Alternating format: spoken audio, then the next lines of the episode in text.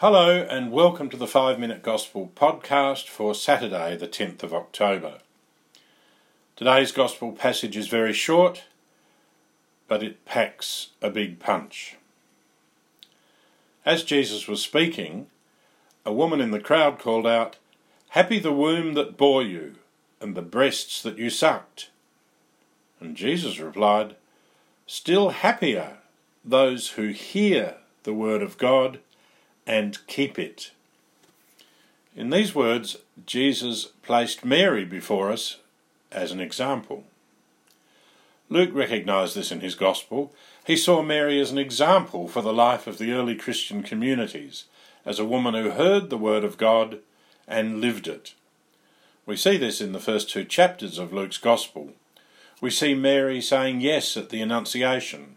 We see Mary's generosity in visiting Elizabeth making an arduous journey to the north to help Elizabeth despite being pregnant herself.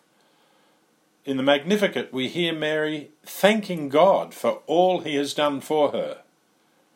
And at the birth of our Lord, we read, Mary treasured all these things in her heart and pondered them.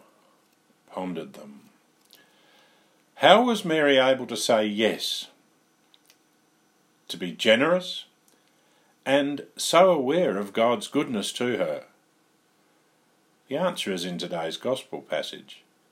Still happy are those who hear the word of God and keep it. Mary heard the word and she kept it, she lived it.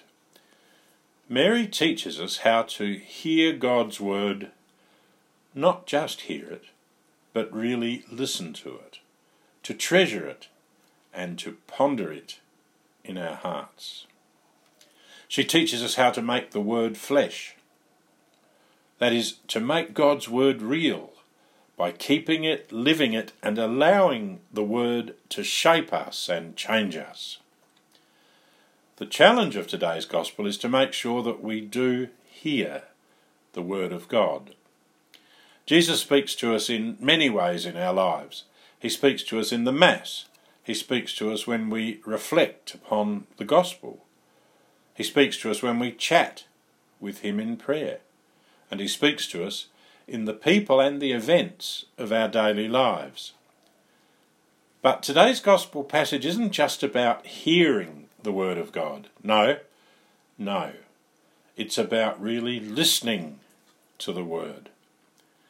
Every day we're surrounded by so much noise noise from the radio, from music, TV, mobile phone, movies, the computer, the laptop, noise from people chatting with us, noise from so much activity in our lives.